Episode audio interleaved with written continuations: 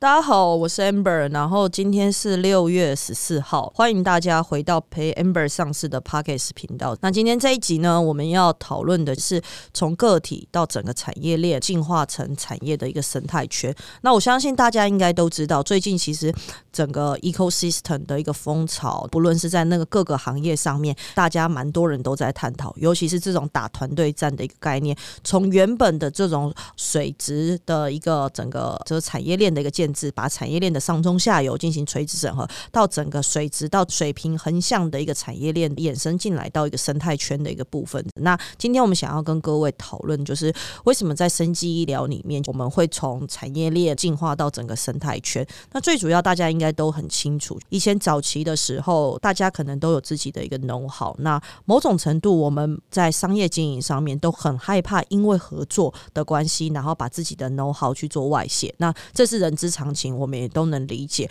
所以以前早期的时候，大家其实比较擅长于就是单打独斗，也就是说，我把这个领域吃下来，或者是我把这个方面经营下来，或者通路打通的情况下面，一人独大这样子。但是其实随着社会演进速度越来越快，同时大家某种程度在整个就是上中下游的资源整合上面越来越困难，因为当你资讯越来越透明，范畴越来越大的时候，如果你没有像红海或者是更大。大的集团这样子这么多的资源的时候，其实你很难把在生技的研发、生产、制造，甚至通路端全面的把它都打通这样子。那有些可能大型的集团，或者是他用 N&A 并购的方式，可能都可以补足他在公司上面的一个劣势。但是大部分台湾百分之八十都是中小型企业，那中小型企业可能要传承到第二代、第三代的时候，才可能把全面的整个微笑曲线的三端打通。但是当你还不是有这么长的时间累积资源整合的情况下面，当你只有一个主要的优势，举例来说，大部分的生技公司它可能都是技术为主，然后技术很强，但是它在行销跟通路上面可能非常的弱，甚至他自己也没有代工厂，所以他必须要去 outsourcing 出去，让代工厂然后进行生产制造。所以在这过程中，层层层层的转嫁上面，终端到市场上面的一个终端的成本及终端的售价都会相对应的高。那当它相对应高的时候，它它可能产品推动的速度也没这么快，品牌的知名度也没这么大，它也没有办法花更多的行销预算去做推广，所以就会累积它原本很辛苦开发的这些研发的好产品，可能就会变成是账上库存，连销售都销售不出去，甚至到了过期的情况下面，必须要整批销毁，这些都是业界里面常见的一个状态。所以今天我们为什么要讨论这个主题，是因为在后疫情时代，当你面临到可能供应链断裂、海内外。不断的资源锻炼，甚至是通膨的情况下面，海内外的订单缩减，又面临确诊，公司的同仁确诊了之后，必须要进行轮班的一个部分，这些其实对于一个老板经营来说，都是某种程度的压力。那在这世界上面，唯一不变的就是变，也就是说，你需要用什么样的一个策略方式来来面对、来营运这样子一个快速转变的一个社会。那今天如果我们在企业规模比较小的时候，我们可以打团队战。的一个概念，借由同业或异业的一个结合，某种程度变成是一个强强联手的一个概念。当然，这过程中还是会发生很多的，包含难以沟通啊、文人相亲啊，甚至是大家是不是真的有这样子的门当户对的商业思维，可以真的去做联手？那这样子的磨合，在这个过程中，不论是不是在整个产业链或生态圈里面，都会面临到的。那组团队的重要性到底是什么？就是为什么在现在这个时代里面？我们不要再做单枪匹马。当然，单枪匹马有它的好处，吃下这个市场其实就是唯你独大。但是，就跟我们打篮球一样，大家最近应该都有在看 NBA 的总冠军。那我每次都会讲，勇士队之所以强，不是他们拥有了 Curry，而是他们拥有了 Curry 其他的另外四到五名的球员。他们即便是绿叶，他们都能在他们的位置上面好好的辅佐 Curry。当 Curry 的状态比较没有这么好的时候，他们每一个人在每一场球。球赛的时候都会轮番的跳出来，成为得分的主力，帮助整个团队拿下比赛。那这个是一个非常好的，也就是说，在篮球场上，一个人强不是这么的重要，必须要整个团队都强，才有可能得到胜利。以前我总是会分享，我从国小到研究所都在打篮球。我曾经有过一场球打了四十分，自己拿了四十分，但是我的比赛对手团体拿了四十二分，所以这场球赛我们还是输了。当我们输球的情况下面，就不会选 MVP。那没有 MVP，自己一个人拿了四十分也没什么用。好，所以单枪匹马有它的好处，但是某种程度，现在这个社会一直在讲求的是打团队战，如何借由更快、有效率的资源整合，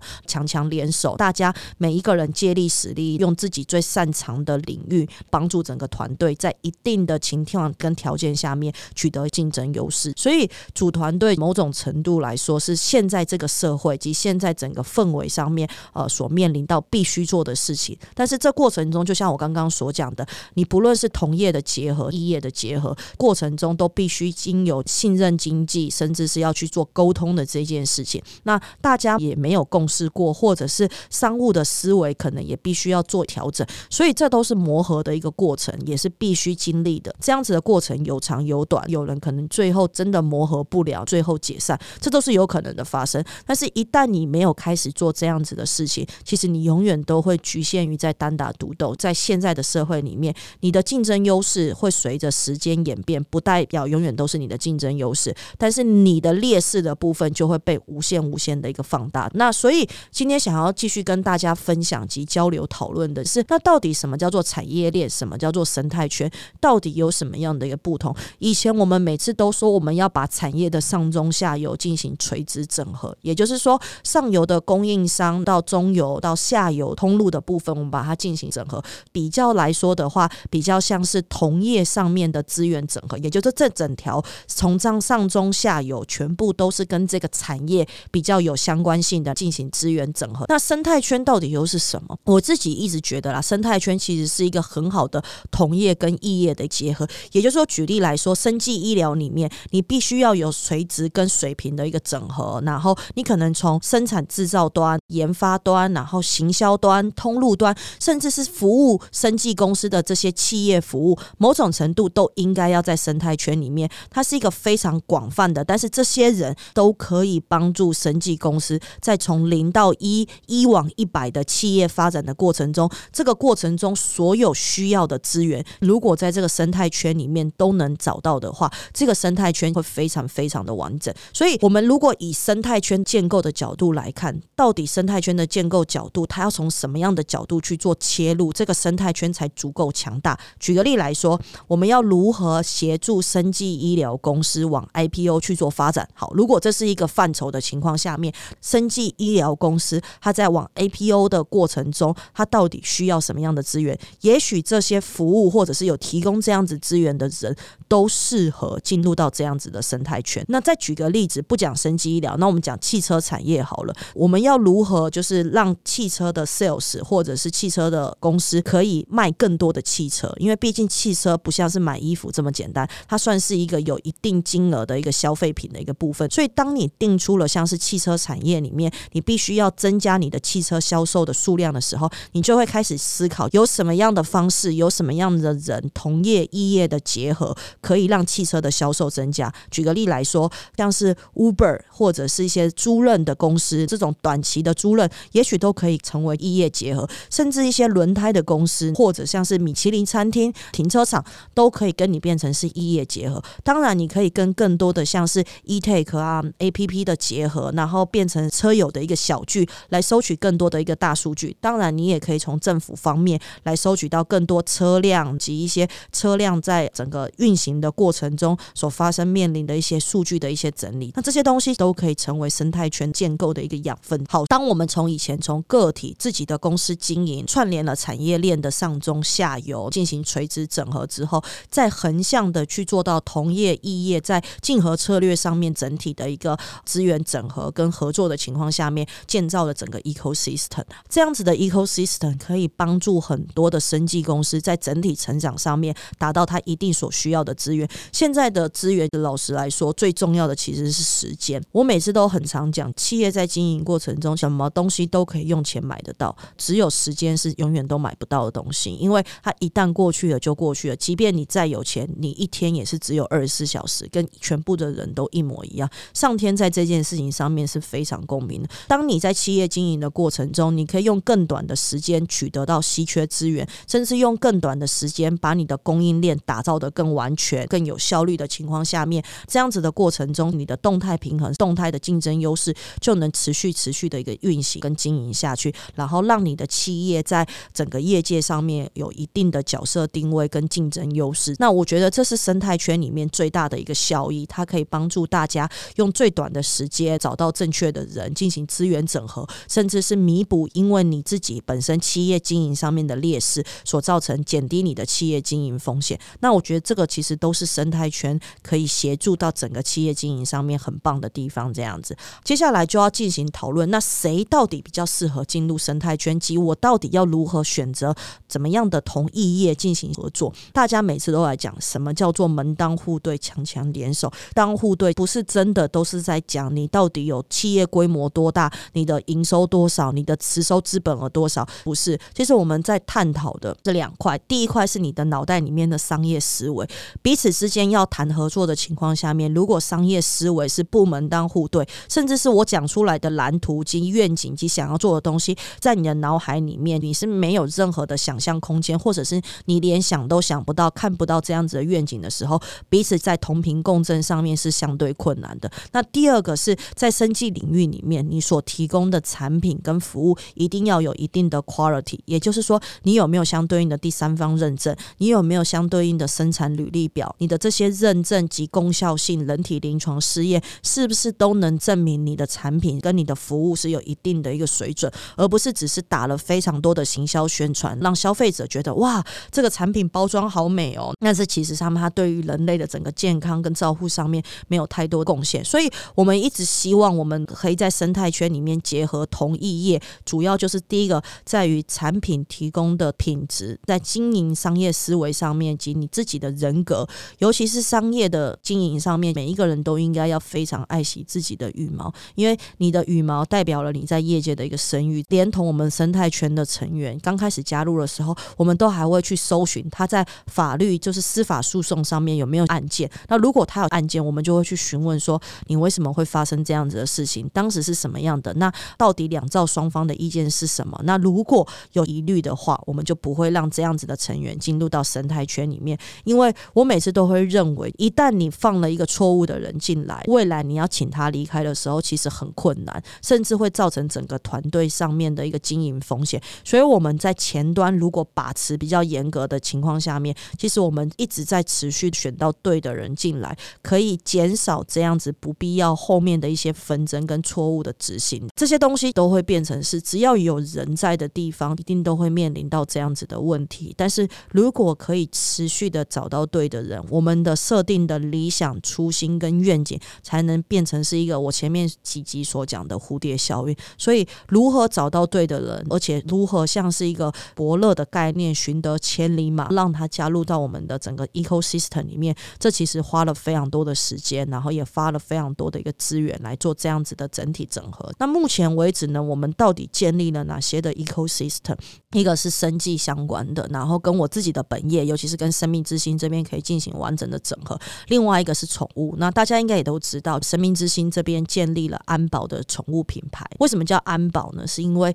我的英文名字叫 Amber，我的狗狗的名字叫做安保，因为它是 Amber 的宝贝，然后所以叫安保。我也以我的狗狗的名字进行命名，成立了宠物品牌。所以像在生计的生态圈里面，就我们从 Family Fun 啊创投，然后到整个技术研发。到整个生产制造代工厂的部分，到后面的行销通路，通路又分为海内外，甚至是线上线下这些，我们把它这些东西进行资源整合。当然还会有一些企业服务，因为在生技公司里面，包含讲说你需要内机内控，你需要有律师帮你有一些合约的授权、合约的签署这些东西，这些东西都会影响到生技公司未来往 IPO 的方向去走，看它到底获得的相对应多的资源。那宠物生态圈里面涵盖的范围就跟刚刚生计生态圈的比较不一样。宠物生态圈里面，我们涵盖了包含产品。服务通路跟深化教育产品的部分，大家应该都很清楚。我们围绕着食衣住行、生老病死上面，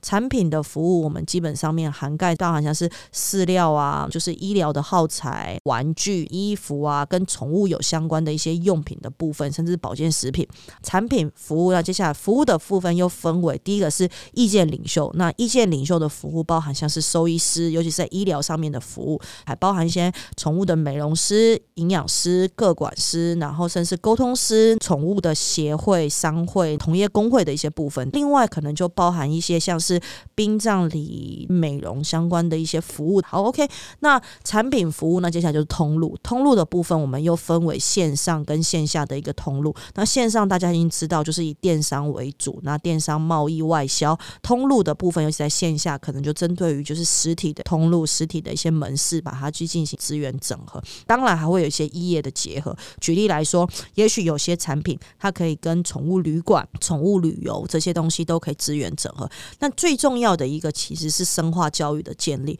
我们每次都说，在经营宠物的事业体，必须要先从饲主有正确的观念的情况下面，他们对于毛小孩的照顾才会有正确的观念。当饲主是错误的观念的时候，他们就会以错误的方式来对待他们的毛小孩，所以后面就会造成很多的纷争。那纷争的情况下下面，然后事主又觉得力不从心，可能最后就会变成是弃养的行为。现在其实我们都一直在推，必须要中养取代领养，也就是说，我们必须要把毛小孩持续的照顾到他的整个一辈子。那所以从产品、服务、通路到深化教育，这整个是我们宠物生态圈围绕着食衣住行并乐育死这上面，然后执行。所以每一个生态圈都有它的主题性，然后每一个生态圈的主题性下面，它的框架及涵盖的范围都都非常的广。就依照于你到底有什么样的需求，及整个在产业界上面有什么样的一个痛点，必须要打造这样子的生态圈，让生态圈里面的黄金人脉圈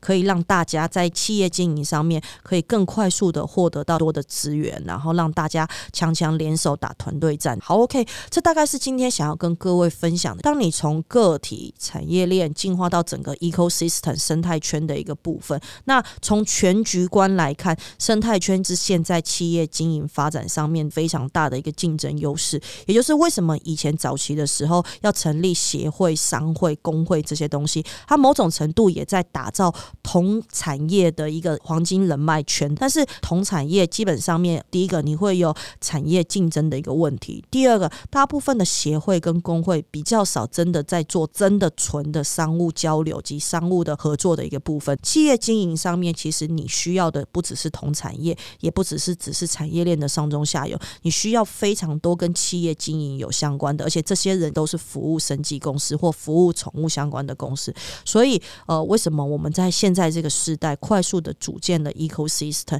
希望除了不只是帮助生命之行，我们也希望帮助更多跟生计有相关的公司，或者是跟宠物有相关的品牌公司这样子，然后帮助大家一起进行一业的结合，可以跨出自己的舒适圈，一起组团队战。甚至我们只是把台湾当成是一个示范基地，把台湾当成一个练兵的场所。当台湾整体我们营运的够强的情况下面，我们希望强强联手，团队在一起到国际的市场上面，让大家知道原来台湾有这么好的人才和这么好的团队，这么好的一个产品跟服务，甚至有这么好的一个商业模式。那这个其实是我们一直持续在做的事情。当然了，还是回过头来。不论你要在做什么样的 ecosystem，都很欢迎大家去做。但是也是一样，要先跟各位讲，必须要一步一步来执行。不是说你今天想要筹组一个 ecosystem，这个 ecosystem 马上就会蹦出来。过程中你会先针对于你自己手上到底有什么资源，你到底有什么人脉，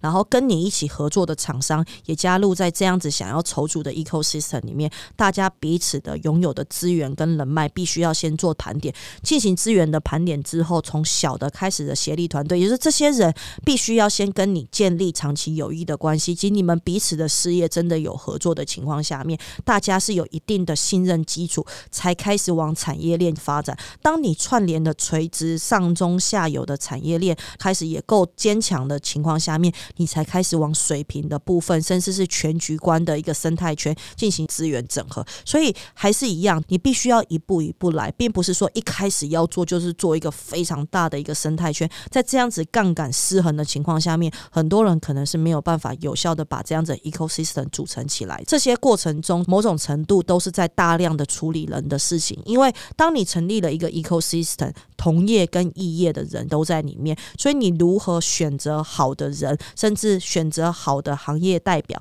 然后进来到你的 ecosystem 就变得重要。这样子，好，今天我们分享大概就是从个体到整个产业链，到进化整个产业的生态圈。有一些小小的曾经经营过的一些心得，想要分享给大家。我们也期待大家持续的关注我们陪 Amber 上市的 Parkes 的频道，可以的话也帮我们多多分享给你们身旁的亲朋好友。如果他本身是在创业，他在二代接班的过程中，都非常非常适合的去听我们陪 Amber 上市的 Parkes 频道。我们今天的分享大概就到这边，我们下一集再见喽，拜拜。